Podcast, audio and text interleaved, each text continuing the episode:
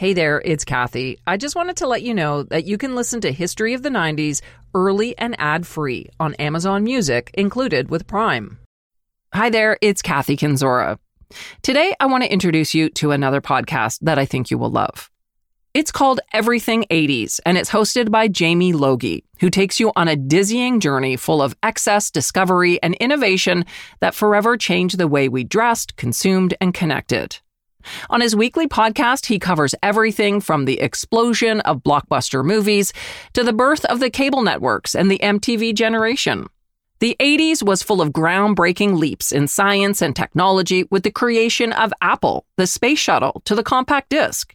The world would never be the same again.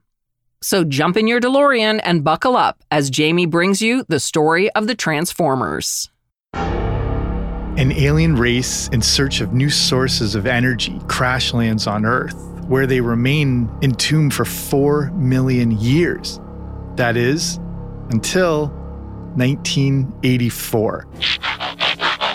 That's when Megatron's evil Decepticons wake up and set about to pillage Earth to revitalize their war efforts on their metallic homeworld, Cybertron.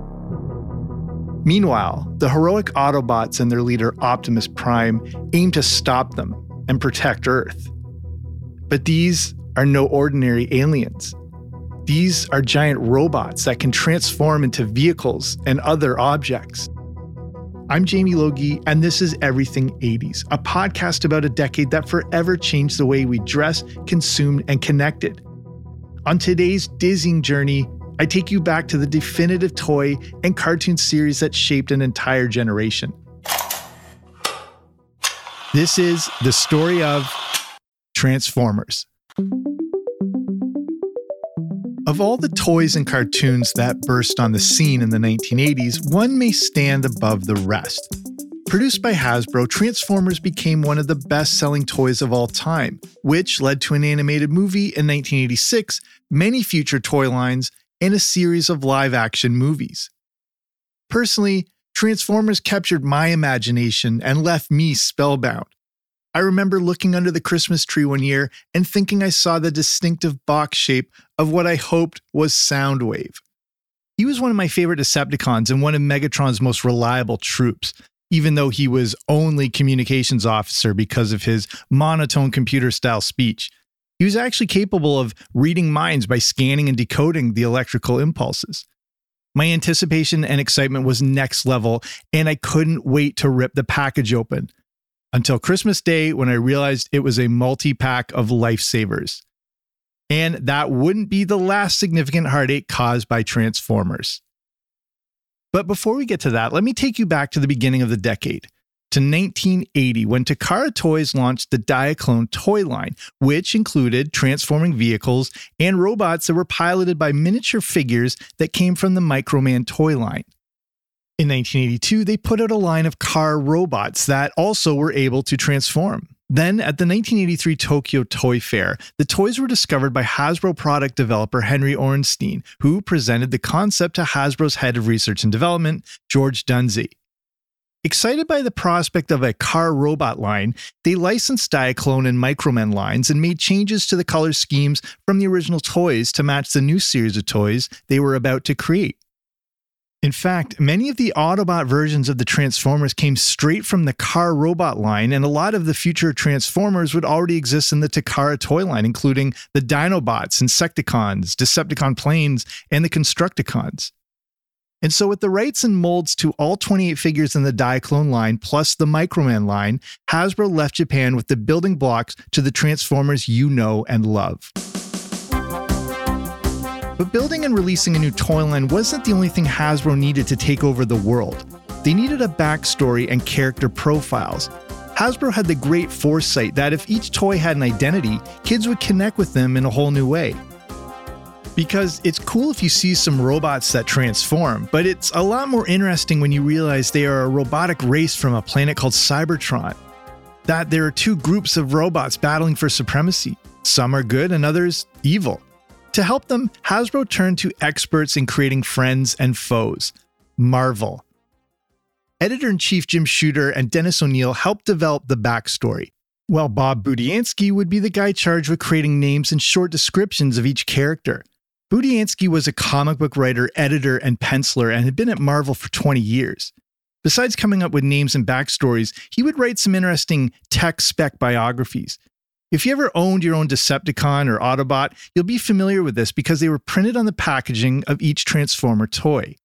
I remember this extremely well, as these were such technical toys that some of them really were a challenge to put together. They were like a robotic Rubik's Cube, but you could learn about each robot's specific technical details, giving them even more unique personality quirks. All of these are thanks to the mind of Bob Budiansky. Budiansky and Marvel gave toys a mythology, and I've hinted at it a few times, but here's a quick refresher on the legend of the Transformers.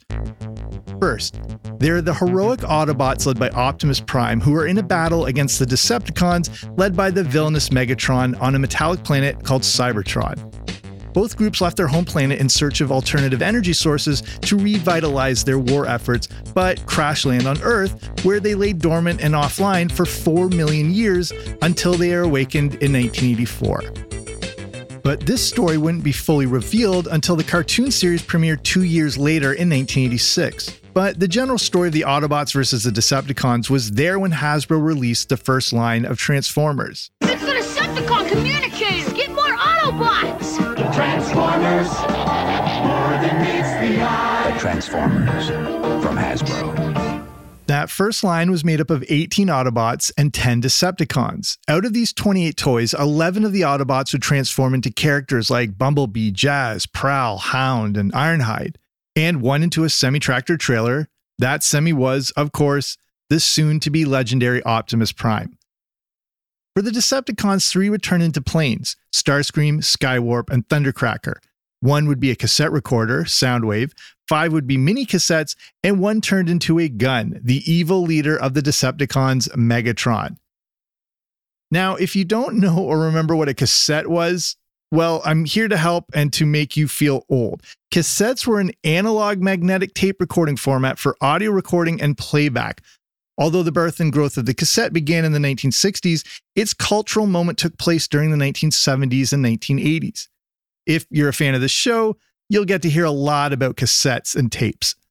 Okay, back to our pals, the Transformers. Because although it appeared that Hasbro released a massive new line of Autobots and Decepticons, they took all of these from the original Diaclone series and most were just clones of each other.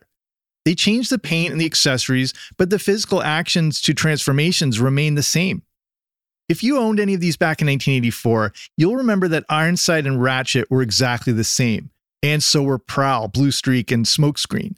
Ditto Starscream, Thundercracker, and Skywarp. So, in actuality, Hasbro only released 10 to 12 toys right out of the gate, but they soon reissued all the toys from the first set plus 26 new toys. This is where the branding became much more detailed and subgroups were introduced. For the Autobots, some of the subgroups would be the Dinobots and the Omnibots, while the Decepticons would have the Insecticons and Constructicons. Along with all these new additions, Hasbro would introduce other features on the reissued toys, like the heat sensitive rub signs. In case you don't remember, these would be little decals on the Transformers that, as you rubbed, would heat up and reveal an Autobot or a Decepticon symbol. To kids, it appeared like a cool new play feature, but Hasbro actually did it as a way to reveal authentication against a lot of the inferior bootleg versions that were now flooding the market. Both of these releases took place between 1984 and 1985, but were considered as one giant release. The two toy series and all the characters make up the first generation of Transformers. And soon, the Transformer universe was about to become much richer. Because they weren't just taking over playtime, soon they would take over the world, one TV at a time.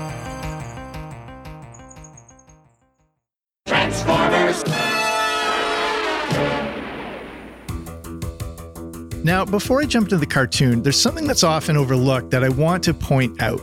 Have you ever wondered why there was such an explosion of cartoon shows and toy based products in the 1980s?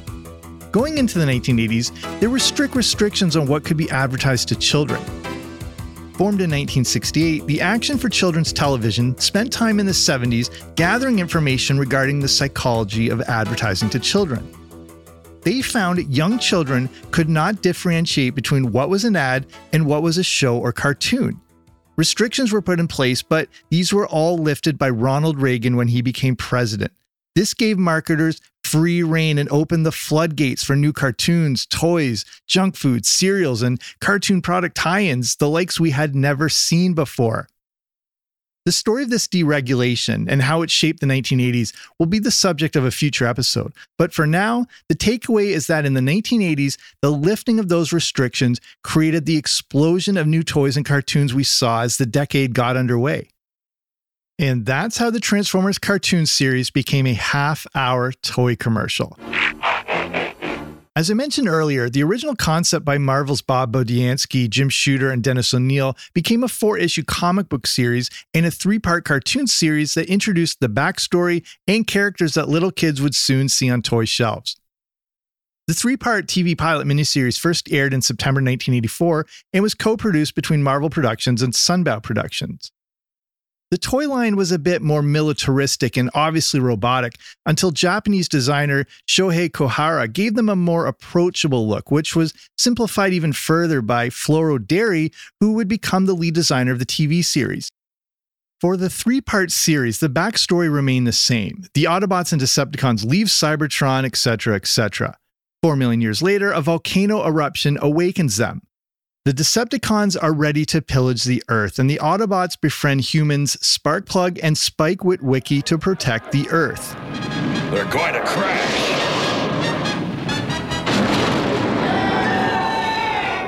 The Decepticons are gone.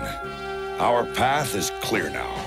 The three part miniseries concludes with the Decepticons believed dead after they crash into the ocean, and the Autobots prepare to head back to Cybertron. You did it!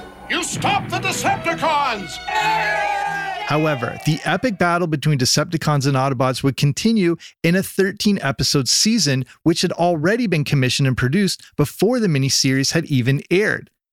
Unsuspecting kids like me were about to be bombarded with all the Transformers we could handle. The first series of the cartoon picked up right where the miniseries left off. Sorry, guys, but it kind of looked like a Decepticon. Decepticon? Ha! We sent those oversized tin cans to the bottom of the sea months ago. Yep, the Decepticons are gone for good. Right, Optimus? I wish I could believe that, Ironhide. In the premiere episode called Transport to Oblivion, the Decepticons survived the crash into the ocean and were now building a space bridge to teleport resources back to Cybertron. The show aired on Saturday mornings between October and December of 1984 and served the important function of introducing new characters that would be added to the 1985 toy line. At the center for the story arc for the season was that new technology, which culminated in a three part episode finale where the Decepticons teleport Cybertron itself into Earth's orbit. Called the Ultimate Doom, it sees a paraplegic computer expert, Chip Chase, joining Spike and Sparkplug as a new human ally for the Autobots. Along with Chip, the series gave us the Dinobots, Skyfire, the Insecticons, and the Constructicons, which were able to combine to form Devastator, and that was just awesome. This concept took construction vehicles, similar to Tonka trucks that were already popular with kids, made them Transformers, and combined them all together to create another giant Transformer. Devastator was like another soon to be released space based toy and cartoon about a giant super robot, Voltron. It's like they read our minds and combined several of our favorite things into one amazing creation that our parents would have to take out a second mortgage to buy. In an unexpected plot twist, season 1 ended with the Insecticons betraying Megatron and stealing resources from the Decepticons, then fleeing Earth. For once, I wish Megatron the best of luck. Unfortunately for us, the Insecticons are Decepticons too. And with those words from Optimus Prime, kids like me were freaking out after, and we demanded more. So a second season went into production, but this time there would be a whopping 49 episodes. Now, that might seem like a large and random number, but it was done intentionally. A 49 episode second season plus the 16 from the first season added up to, checks calculator, 65 total episodes. This is a magic number because it allowed Transformers to move into weekday broadcast syndication. During the late 70s and 80s, as the market for made for television cartoons grew, it allowed small and medium independent TV stations to broadcast first run syndicated shows like He Man and the Masters of the Universe, Inspector Gadget, Thundercats, My Little Pony, and of course, the Transformers, among many others, without competing with big broadcasters who often blocked out Saturday mornings for their content. Having 65 episodes by the end of season two would make Transformers part of kids' daily routine.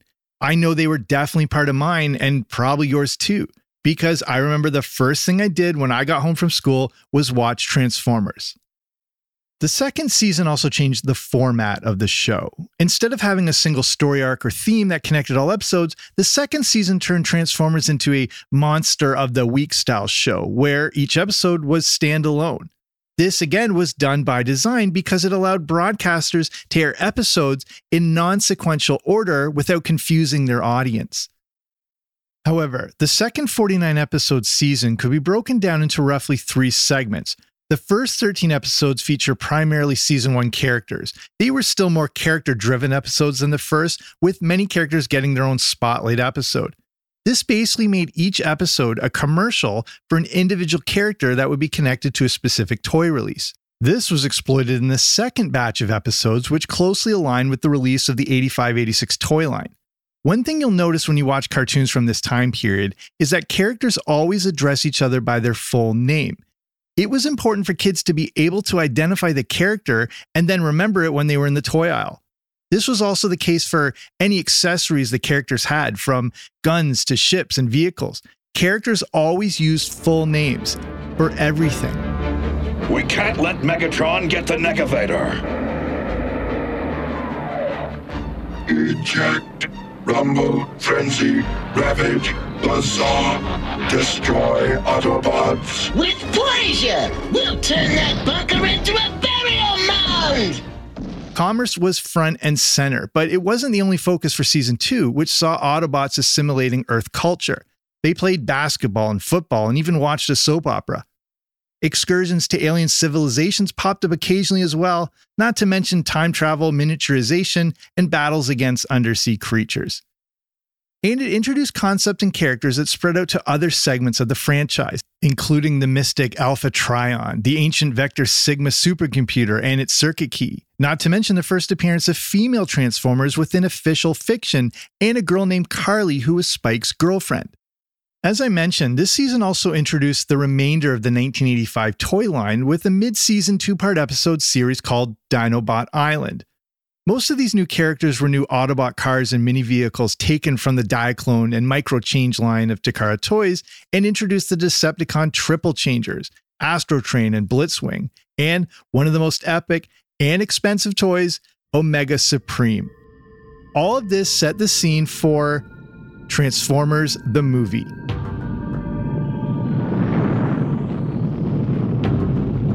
Production of the TV series stopped between seasons 1 and 3 to make way for Transformers the movie. Released on August 8, 1986, it takes place in the year 2005, 20 years after the events of season 2. Now, if you're a kid of the 80s, the sheer mention of this movie probably steers up a lot of emotions for you. I get kind of rough just thinking about it, and not just because I wasn't allowed to see it in theaters. Directed by Nelson Shin, who also helmed the TV show, the film features the voices of Eric Idle, Judd Nelson, Leonard Nimoy, Casey Kasem, Robert Stack, Peter Cullen, Scatman Crothers, and surprisingly, Orson Welles in his final film role. The legendary actor died 10 months before its release. And the movie did a few things. Not only did it have violence, but it also had some cursing. But neither of those things necessarily traumatized the kids who watched it. Hasbro's exclusively toy focused agenda demanded a product refresh, so they contrived an on screen extermination at the protest of some creators of the film and TV series. They were being forced to slaughter characters on screen, including the leader of the Autobots. Prime, you can't die! Do not grieve. Soon I shall be one with the Matrix. The result was devastating to kids everywhere. but it worked for Hasbro because it immediately discontinued products from the 1984 and 1985 toy line and introduced a new cast of characters just in time for Christmas 1986. I'm a fan of the movie and I'll be doing a longer deep dive into it in the future, but for now, you should know that ultimately it was kind of a box office failure. With hit movies like Aliens, Top Gun, and The Karate Kid Part 2 in theaters across the country, Transformers struggled to get people in seats. It also didn't help that critics hated it. Caryn James of the New York Times described the film as, quote, While all this action may captivate young children, the animation is not spectacular enough to dazzle adults, and the Transformers have few truly human elements to lure parents along, even when their voices are supplied by well known actors, unquote. Yikes. Like I said, personally, I think the movie is pretty good. I have it on Blu ray, and the animation is quite elite. The soundtrack dates the hell out of it, but it's got some great vintage 80s rock. Mind you, I never saw it till a bit later on and had no idea I was watching a 90 minute commercial. Regardless, the movie has since achieved cult status. In 2019, the website Den of Geek called it, quote, the great toy massacre of 1986, traumatized a generation of kids with a string of startling deaths as a story about death, transfiguration, guilt, and redemption, and as a milestone in animation history, unquote. The movie marked a turning point for Transformers, and as controversial as it continues to be, it saw the introductions of Unicron, the Quintessons, and the Matrix of Leadership, all of which would play important roles in season 3 of the TV show.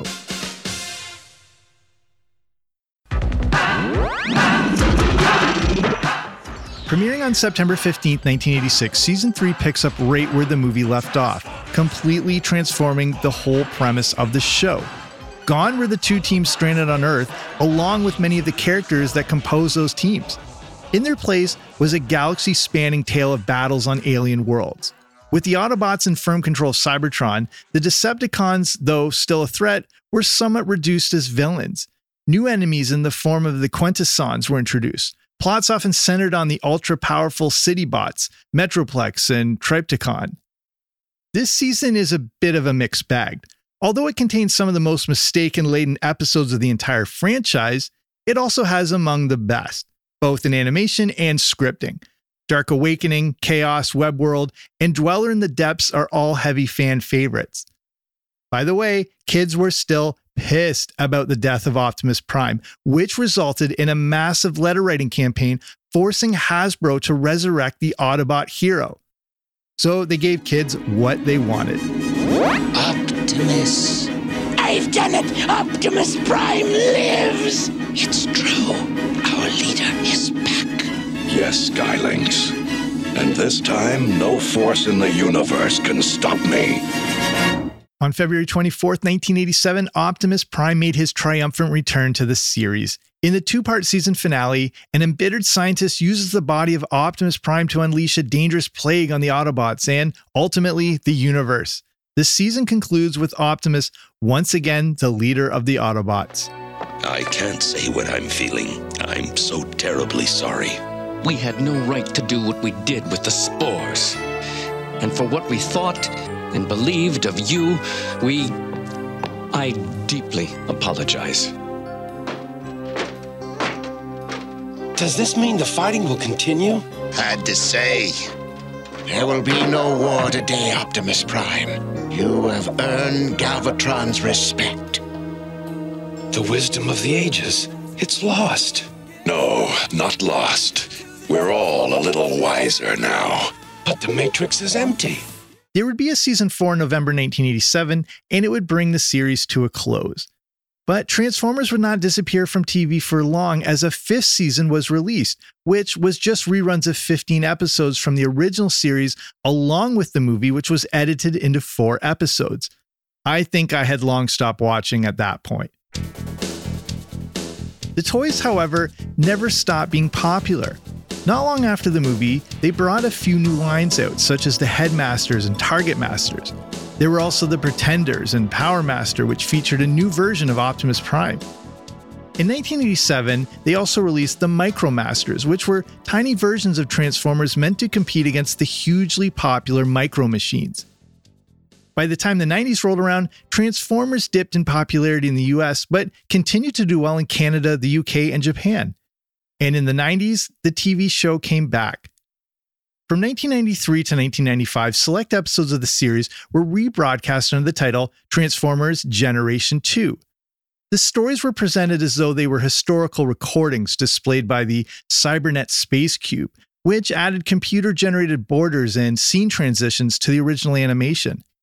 The story was later continued in Transformers Generation 2 Redux, set 22 years after the events of the final episode, where the first generation of the Autobots, led by Optimus Prime, pursue Galvatron and Zarak into deep space, and a new generation of Autobots and Decepticons are introduced. Hasbro also released a Generation 2 line of toys in 1993, although some debate there's no such thing as Generation 1 and there's only Transformers. The old Takara Toy Company took over production, but pretty much just used the old molds from 1984 to 1985 with new color schemes and finishes. There was one major change though, and that was Megatron, who went from transforming into a handgun to a tank. This was done because of safety and security concerns. But the toys never went away. And then in 2007, what once felt impossible happened. Before time began, there was the cube. We know not where it comes from, only that it holds the power to create worlds and fill them with life. The familiar voice of Optimus Prime filled theaters once again. This time at the hands of Michael Bay, with Steven Spielberg serving as executive producer. They had the monumental task of taking the animated TV show and making something for new audiences and old. They did it by combining computer animation with live action filming, and when it came out on July 2nd, 2007, I was pretty psyched. The film stars Shia LaBeouf as Sam Witwicky, a teenager who gets caught up in a war between Autobots and Decepticons.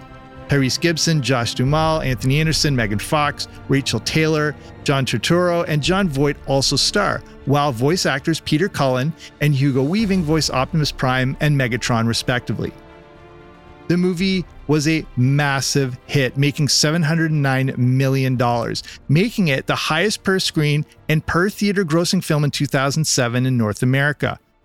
But it failed to embrace the mythos and history of the franchise and made it a little too human. Yet it looks like a masterpiece compared to some of the subsequent offerings. You don't have to take my word for it, just read the reviews on Rotten Tomatoes.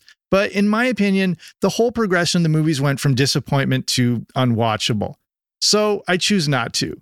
I choose to think of Transformers as I did as a kid. There's no other toy that stirred up such excitement. Nothing captured my imagination quite like they did. Transformers, more than meets the eye. Autobots